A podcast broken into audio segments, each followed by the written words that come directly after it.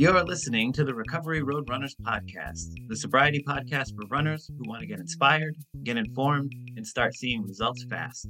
Every Monday, we'll share current events, personal stories, and research on how to get sober, stay sober, and run smarter so that you can up-level your life now.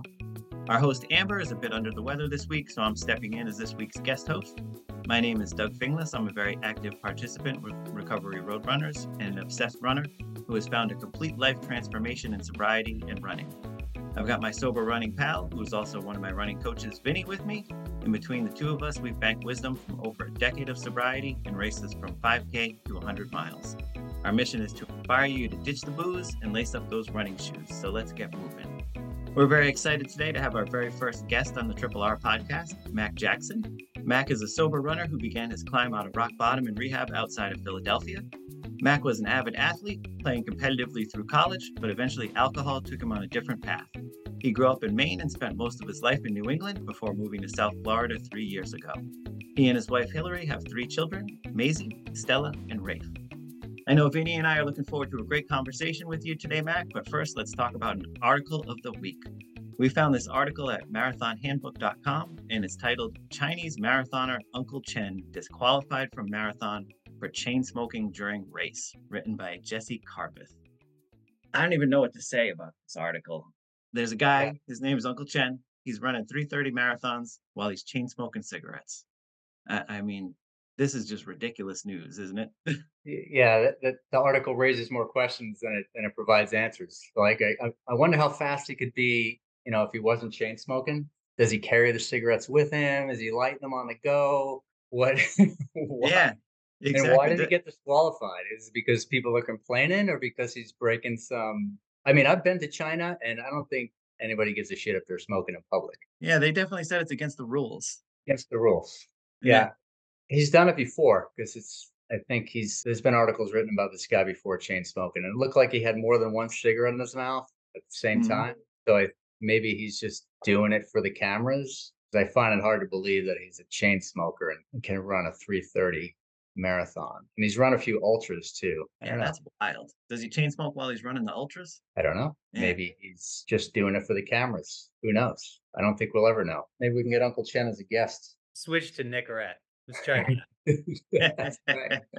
Yeah, chewing gum is good while you're running, right? It, it, yeah, it kills that urge to to overhydrate. Though I do know, I believe that alpine climbers sometimes at high altitude will smoke a cigarette. Really? Yeah. Really? Yeah. What's um, the benefit, like, benefit of that?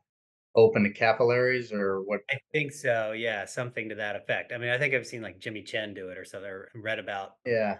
Yeah. Maybe Uncle yeah. Chen has found a, a secret. Maybe it's opening up his lungs. He's getting a bigger V O two max. People will try anything nowadays, too. So if you yeah. told them that, they might believe it. Yeah, I was telling Vinny beforehand, when I, I first got sober, I, I quit cigarettes, but then I, I picked them up a couple of years into sobriety. And I was running a bunch at the time. It was just stupid. Running and smoking cigarettes do not go well together. Having the urge to uh, light one up after running a ten miler is absolutely ridiculous. And I'm glad I don't have that in my life anymore. Let me tell you. Yeah. Yeah. Okay. All right. Well, I think that's all we have to say about that article. Yeah.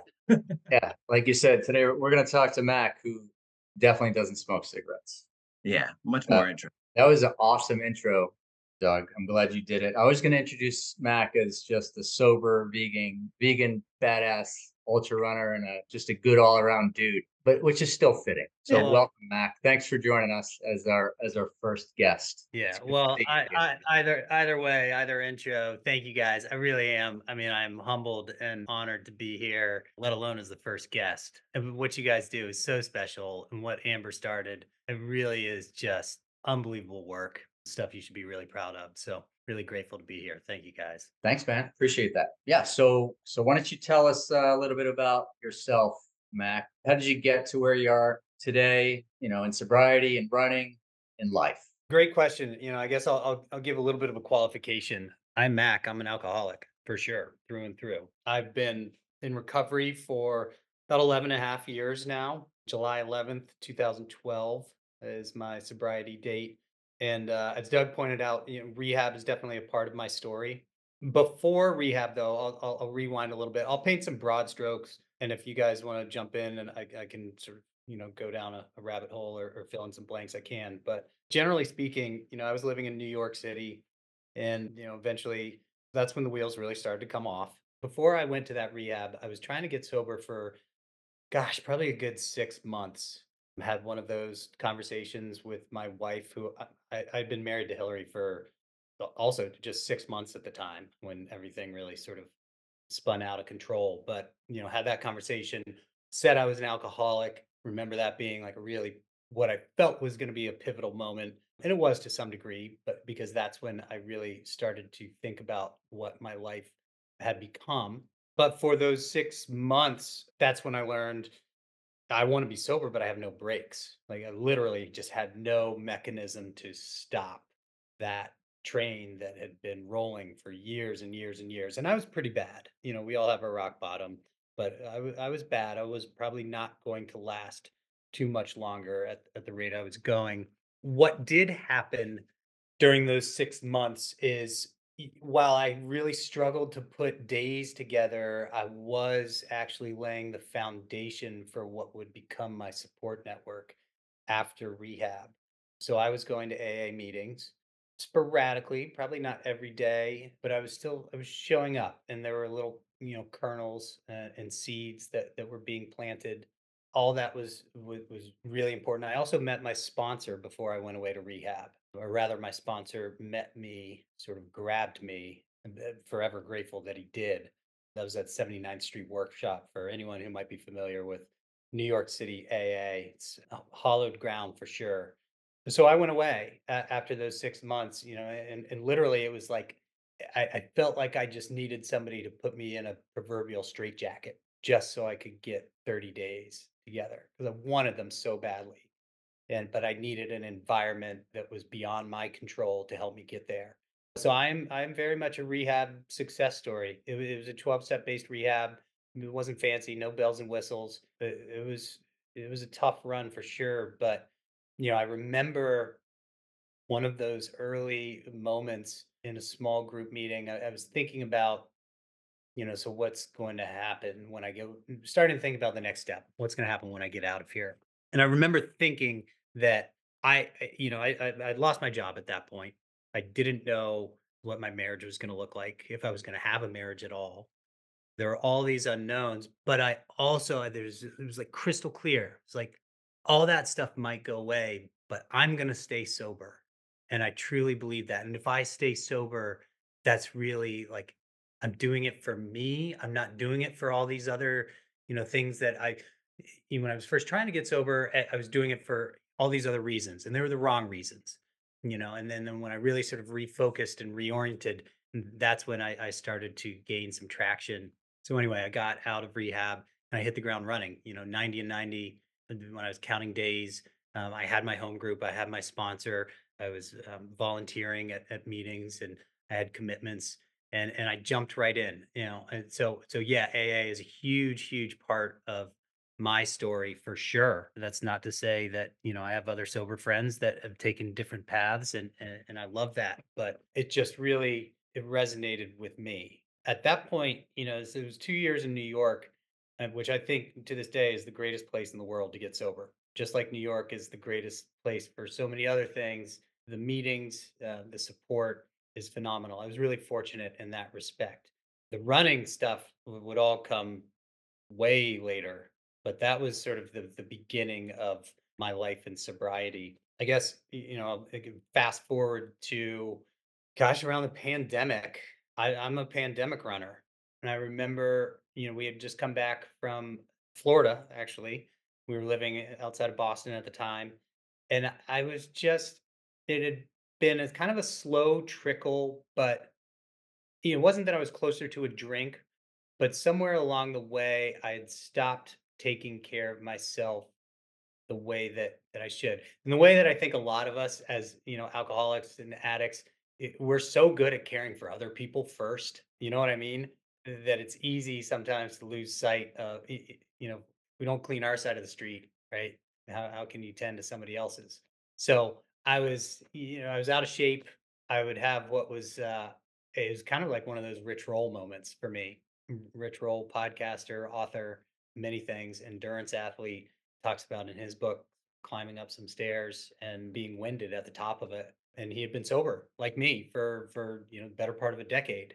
And, and that's sort of exactly where I was. So it was my wife, Hillary, who urged me to hop on the Peloton that she had had. I did. And that quickly turned to running. And that's when I actually, a friend suggested Rich Roll to me, and I read his book, and I closed that book and I finished it. And I just sort of said to myself, I'm going to run one hundred miles.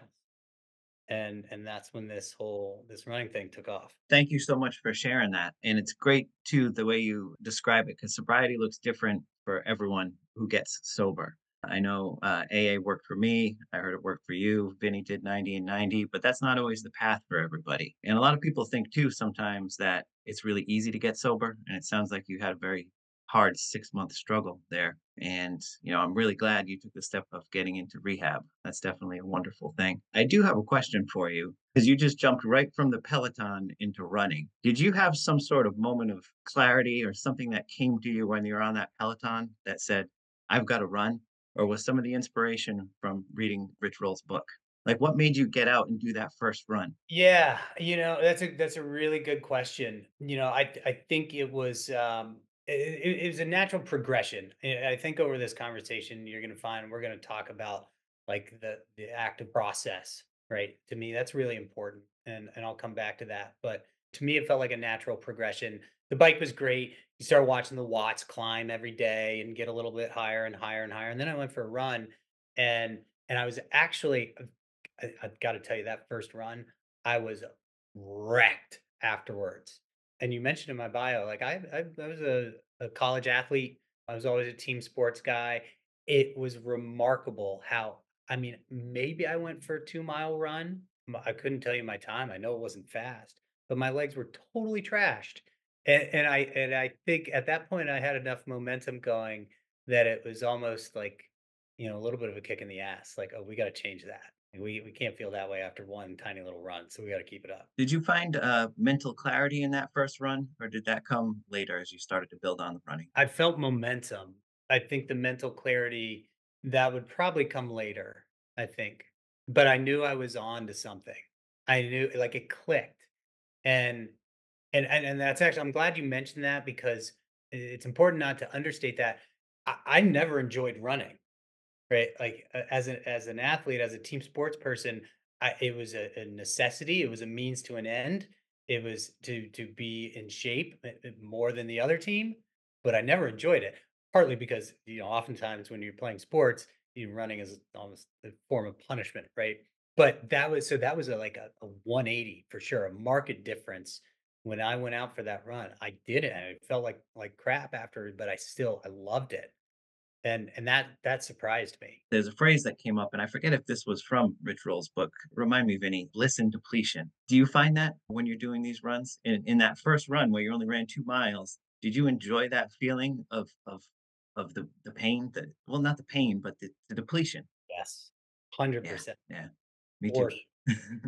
And and I don't know what that is or or where it comes from, but it's it it's it it's totally like I'm here for it, right? And I I don't want to compare it to, you know, when when you're in active addiction, there's a different kind of self-prescribed pain that we put ourselves through, right? Like I I had become so comfortable for years, it was like the only thing I knew really. There was comfort in feeling miserable.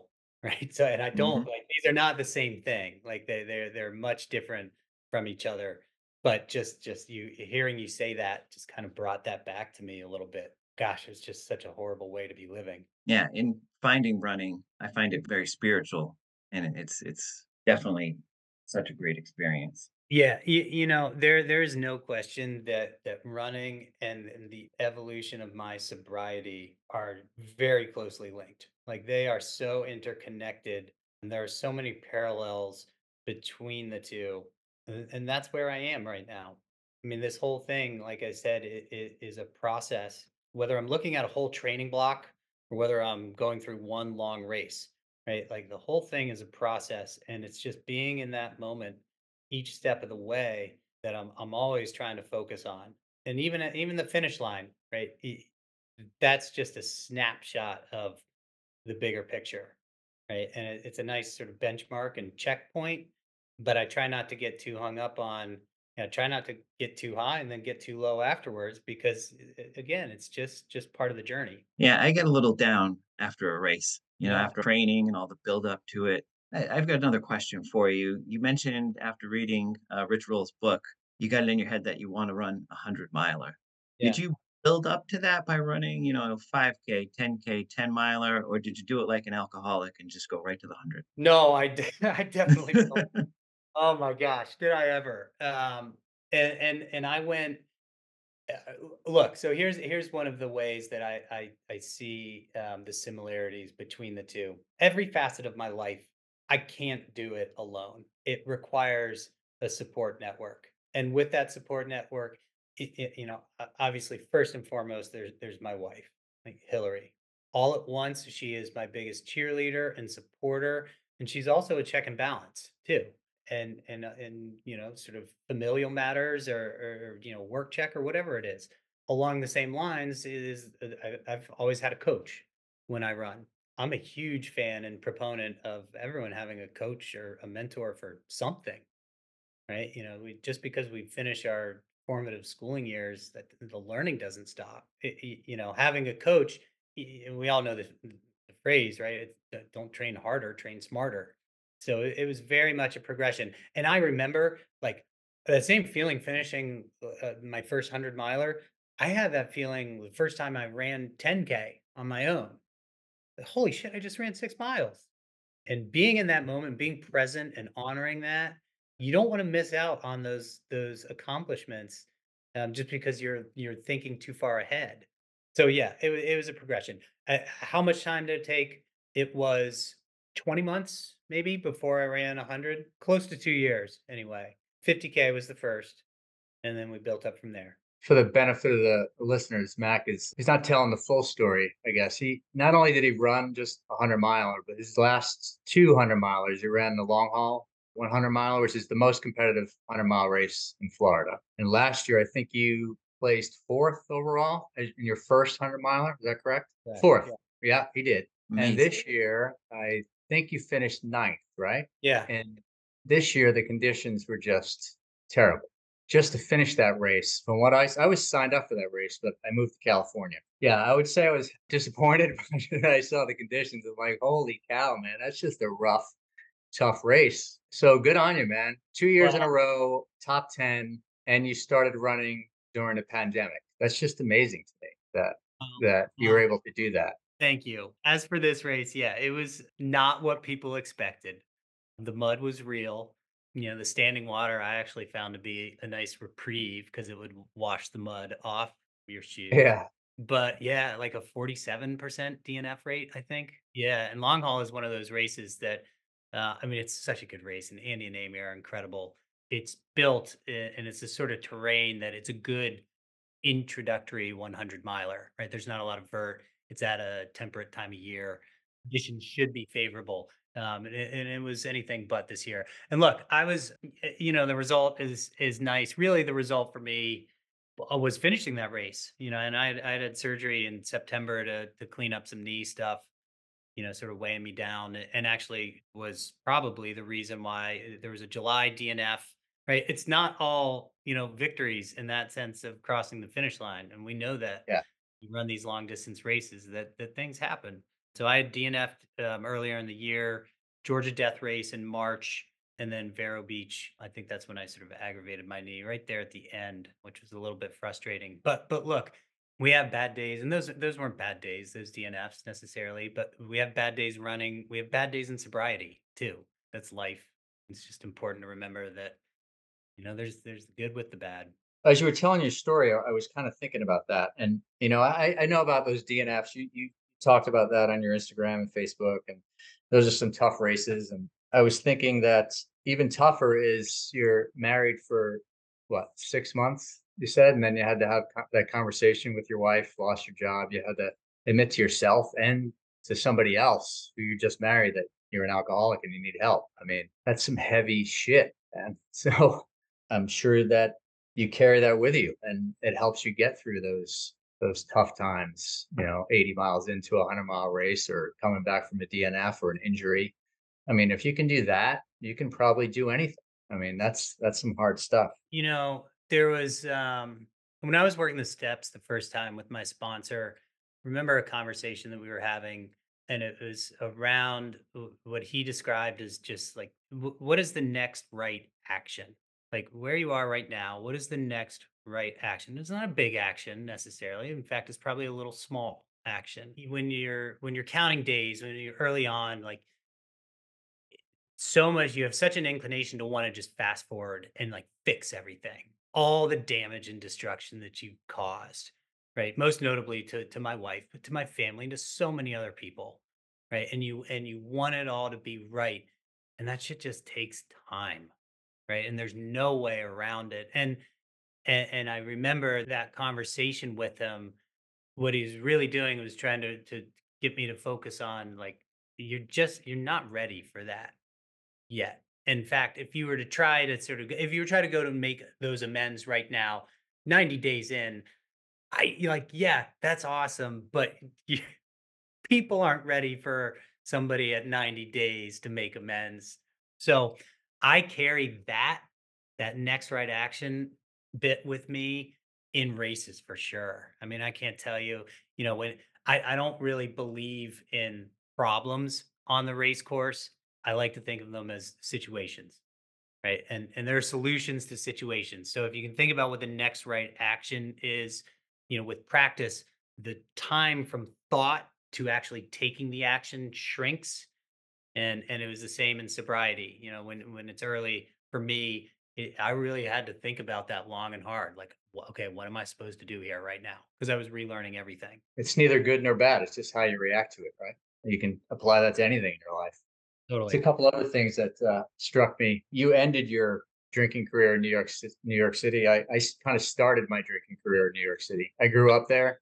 I grew up taking the train to, to New York, drinking the whole way there, people watching in uh, you know, Washington Square Park, and then drinking on the way back on the train. So it's also a, an easy place to start a drinking career, which I don't recommend. Yeah. I also did the, uh, I went to ninety A A meetings in ninety days because that's what Rich did. The Finding Ultra book was, was a huge uh, influence in my life where I am today, just like it, it seems like it has been to you as well. Yeah. Listening to your story, it's an amazing story, and it's really, really inspirational. So thanks for sharing that. Funny thing, my sponsor has used those words, take the next right action, before as well. And that applies to so many things in life. And I'm a, a person who who preaches all the time that small incremental changes lead up to huge changes down the road. It's really hard to make big, huge changes. But if you just do these little pieces, before you know it, your life is totally, totally different. And I, I really appreciate too, when you were talking about how you didn't finish every race. These are hard things to do, and training for these are incredibly, incredibly hard. And I know one of the things you mentioned you wanted to talk about was what defines success for you. Do you look at those races that you D N F'd? Do you look at those, and can you frame those as a success? You know, I always look at those things as a success because you know what? You got out there and you tried. And there are so many people who never even try at something in life. And to me, that's the true failure, is not trying. Can you talk to me a, a little bit about, you know, how you do define success in your life? I, I would echo what you said too, right? It's showing up, you know, and, and, and make a commitment to something when you do the work to get there. Getting to that start line is a success. And look, we, the three of us, you know, and I'll certainly just speak for myself. Like we, we have a different perspective than a lot of people do, right? Like we we've seen some pretty gnarly stuff. We've been in, in some pretty dark places.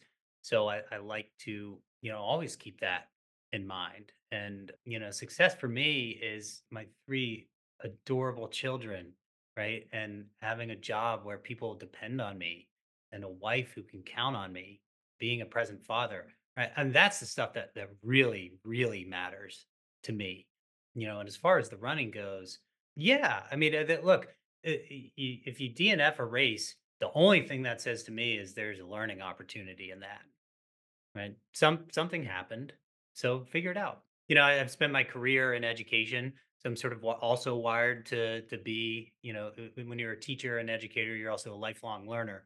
right? So that's part of my nature. That first hundred that I ran at Long Haul last year, I'll be honest, I did, I did, the, the dark places that everyone talks about and that I've been in since then, um, it never happened in that first race. It was just like, it, just steady. And and there wasn't like, there's not a ton of value in that necessarily. Like there is if like something goes sideways. So yeah, I mean, that's my take on that.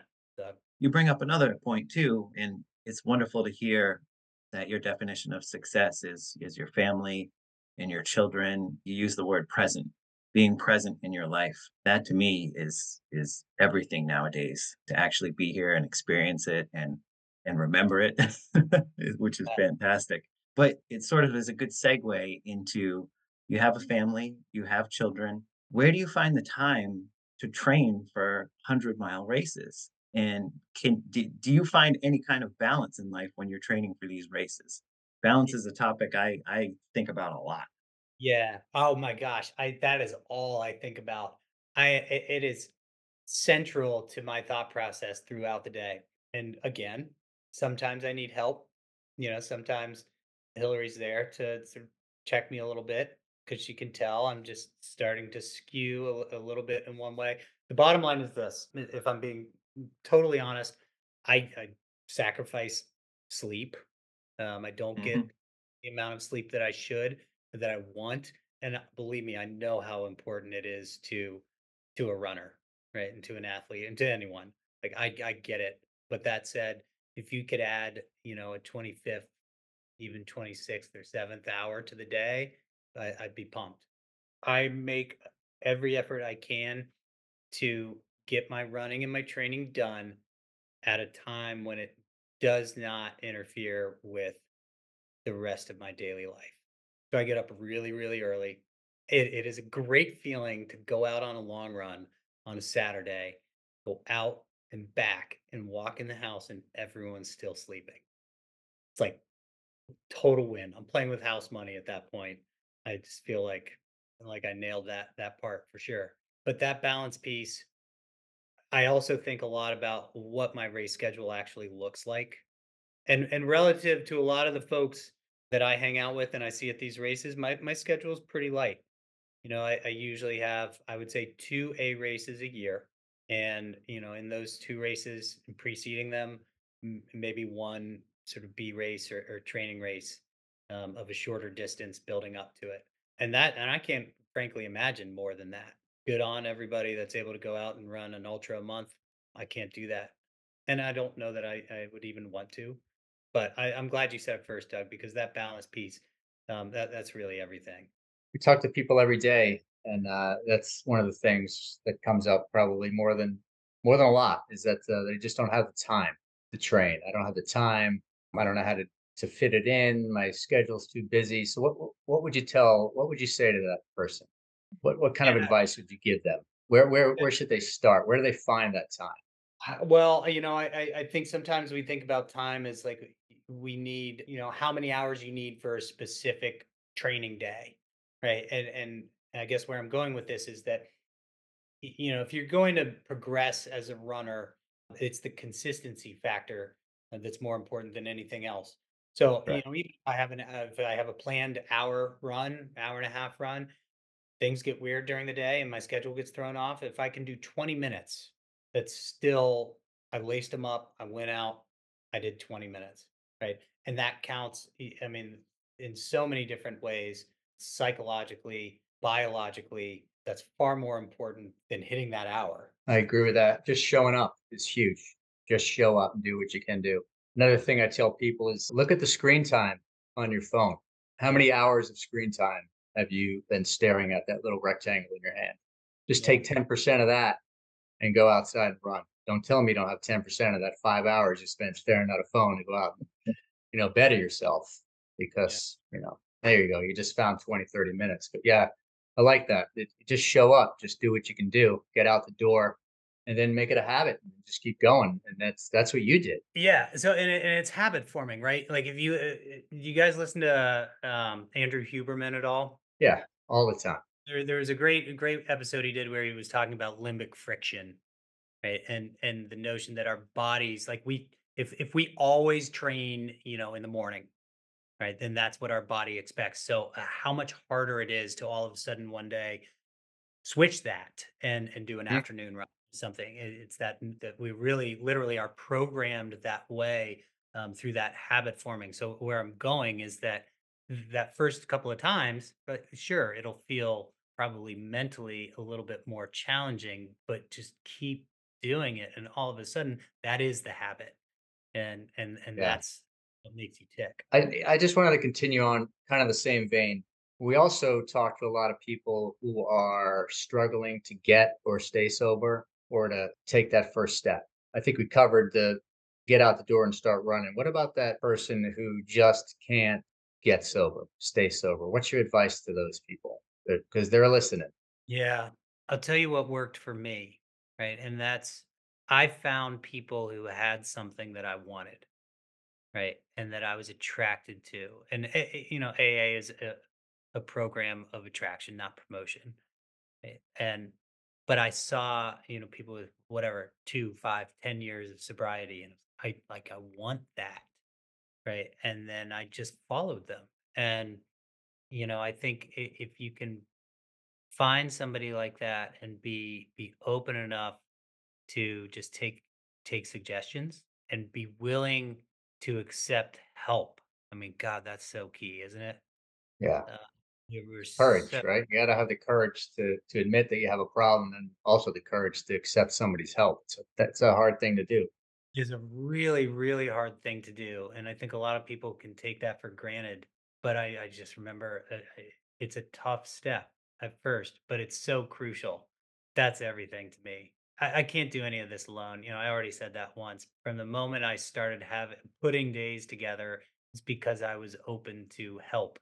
My power, uh, greater than myself, is in community, right? When I yeah. talk about my higher power, and that's literally like the people in the room, that is collective power that is greater than one. And so, and that's always sort of sh- kind of shaped how I define that. And I think part of the attraction too, to like the ultra community, right? Like the, it's so strong and so supportive. And, you know, sometimes it takes somebody stopping mid race when you're over on the side to help. Yeah. I can, de- yeah, I can attest to that. The Florida, the, the ultra running community in Florida is tight. Yeah. That is, that is a, a fun place to go run a race. I, I loved my, my time in Florida. If you got the listeners, uh, um, me and Mac, we, we met at a race in Florida mm. at, I don't know, what was it, one o'clock in the morning in the middle of yeah. woods in some remote place in Florida. I couldn't get back there if I had to. I was running a race, and it was it was one o'clock or two o'clock in the morning, and uh, there was a few of us left, and this guy shows up, and he's got this big camera, and he's taking pictures, and he's out there a mile out on the road. He's cheering us on like it's, you know, eight o'clock in the morning at the New York City Marathon. And I think you must have found out that, I, that I'm plant-based like you are. And then because I was not eating well, I was just drinking Survivor Night Coca-Cola, and like strawberries showed up and good food showed up. And and, and, and what and what did you do that race, Vinny? Like an angel from...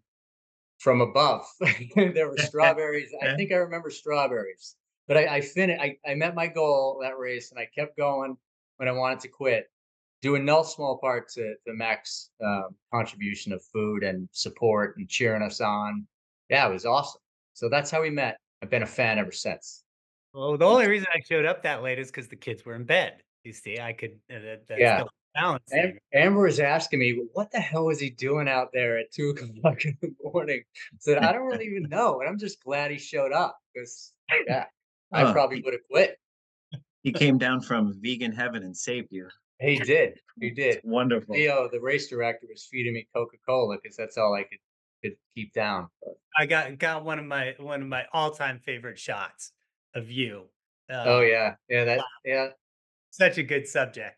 Uh, you you nailed it. That's how I was feeling, just yeah. how I was looking in that photo. Yeah, people always ask me, how do I know if I'm I'm in I'm in like zone three or zone four? Well, I said, well, if you're in, if your hands are on your hips when you're done, you're probably in zone three. If your hands are on your knees, you're probably zone four. My hands were on my knees and and lowering. It was bad. Memorable oh. night. Been oh, a fan, great. Like I said, ever since. It's coming up. Death at Dupuy. It's in a couple weeks. Yeah, yeah. You should enter. I think I'm going back out with my camera. Cool. I have I have a busy spring, and then I'll I'll peel it back a little bit. I've got Boston Marathon coming up in April, which will be, believe it or not, my first marathon. I've never run a marathon distance, um, or stopped at a marathon distance. Yeah, so that'll be fun. And then that's actually, it'll be part of my build for Keys one hundred. You have one on here too, the Blue Hill Mountain Trail Fest, that looks like you're the race director of. So two questions that I have about that. Is that in Maine? And then my second question, how did you get into race directing? Is this the first time you're doing that? Uh, this will be the second year. And yes, uh, I, it is in Maine, and I am the race director. Talk about a moment of clarity. So I, I grew up in Maine, and uh, we still go back in the summertime for a couple of weeks. Uh, down East Maine, near Acadia National Park, beautiful area of the country, really unlike any other coastline out there. I had one of those moments of clarity on an early morning run up up Blue Hill, and, and Blue Hill Mountain is barely a mountain. You know, it's about nine hundred sixty feet, but it rises straight up from the ocean. You know, in Maine, in the morning time, there's always a, a thick marine layer, fog bank down at the bottom at the ocean, and, and you come up on top of Blue Hill, and the sun the sun's rising, and it's literally like one of the first places in the country you see the sunrise. You've got that marine layer below you. You feel like you're on top of the world. I mean, you might as well be on top of Everest. It was on that run that I was like, there needs to be a race here. It, absolutely, we need to have a race right here. It's super special, man. It's it's so nice to go back to the community I grew up in. We had our inaugural year last year, August of twenty twenty-three, about one hundred, well, over one hundred runners from fifteen different states. Awesome representation from Florida. Even Andy Matthews, the long haul race director, he came up. Justin, the timer, he he ran ran the clock for me. So we had a great crew up there, and uh, it was really, really, really special. The volunteers were all local. My old baseball and soccer coach was volunteering. He was there at three in the morning to set up an aid station. The woodshop teacher. Uh, I mean, I was I was in tears like all day. It was it was in- incredible. And you're you're uh you're a good hype man. I'm I'm ready to sign up right now. Yeah, I, so, Doug, you, gave, you Doug, gave me a chance to plug my race. I'm gonna plug yeah, it, man. Well, when I when I saw this, yeah, I I have you know my, my selfish reasons for asking. I'm only down in in Rhode Island, and Maine is not too far away from me. Oh man! And uh, what you just described, I I had like a spiritual experience early in sobriety uh, at Acadia. I went on a camping trip there. I was running at the time. I did this beautiful ten miler down to a lighthouse and back. And oh God, when you were just describing the fog in the morning, I, and I was catching sunrises. I got to see what I have going on in August, because um, if I if I don't have anything, I, I'm I'm there. I'm so there. Yeah. So Doug, if you if you make it, you come up and you get on top of Blue Hill, and you look east, and you're looking at Acadia. You see Cadillac and all of that right there. So, that sounds so, so special. Wow. I, I, and it's, I mean, how did I get into it? I mean, it's like volunteering to do the coffee at a meeting. Like, yeah. I mean, why wouldn't I? I mean, it's such a special thing that, um, yeah, it was a no brainer. Yeah. All that free time you have. Why not just run a race? so, so we have, I mean, it's, it, it's, it's, uh, the distances we range from five K to fifty K. So it's not, we're not out there for the whole weekend. But we do some other fun stuff too. We've got Blue Hill is actually this mecca for steel pan ensembles, steel drums. So we've got like a mm. live steel drum band that's at, at the race hub. They're playing music, kids activities and stuff. It's it's a lot of fun. We added a twenty-five K this year because that that was some of the feedback. We had five K, ten K, and fifty K. Uh, we needed something in in in the middle that people could kind of stretch, but weren't quite ready for that fifty K. So you said you had a hundred people your first year? Yeah. Yeah. Wow. That's yeah. great. That's a huge success. Huge success. Congratulations. That's awesome. Yeah. And, you know, and, and Maine is funny because it, it's one of those places where, you know, people are like fiercely independent, right? And a lot of the economy yeah. that time of year is driven on tourism. Yes. It is the only set of circumstances where, where you could take somebody from, from away, right? From out of town and put them in very close proximity to a local. And they're literally like taking selfies together and smiling and laughing. There's no other set of circumstances where you could create that camaraderie like instantly. Yeah, um, you're right. forty miles, you know, twenty-five miles into a thirty mile race. Good way to form a friendship. Exactly. So I was checking out your uh, Instagram, and one of the things just caught my attention where you said you were handing out cars to people at the finish line. Can you tell me a little bit about that? I don't, I honestly, I don't know where that came from. I really don't. It made uh, me laugh. Uh, yeah, no, I I think I was, it wasn't like Tom Cruise on Oprah or something. It was like, you win a car. Yeah. A car. I like crossed the finish line. I, I started rambling uh, in the long haul. I, I was a little gassed. I had a nice kick at the end there. So I think that maybe uh, took a little bit out of me once I crossed the finish line. But I yeah, I think I noticed that. Did you, was your last mile like sub ten or something like that? Uh, I was, I was running like seven thirties at the end. Um, I'm a Strava geek, and I looked Ooh. and something caught my eye at the end of that race. Yeah, we came out of the mud. The mud was like mile like thirteen, fourteen, fifteen-ish, ran on and out and back. And I had uh, Cole was was was pacing me, a really, really strong runner down here, one of one of the fastest uh-huh. there in Florida. And he was pacing me, and we came out strong at the end.